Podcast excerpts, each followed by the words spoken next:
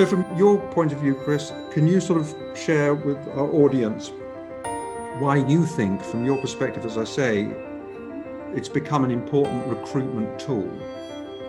I, I think what I would say was is that the the, the, the talent acquisition process from, from the company's point of view is, is they, they know when they hire these people that they're the right people for the job.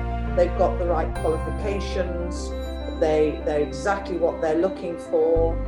So, so that process, which on itself is you know highly skilled, but they've got them.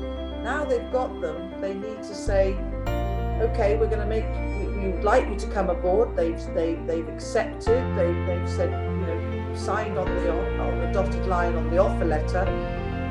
Now they need them there and to get on with the work that they've employed them to do.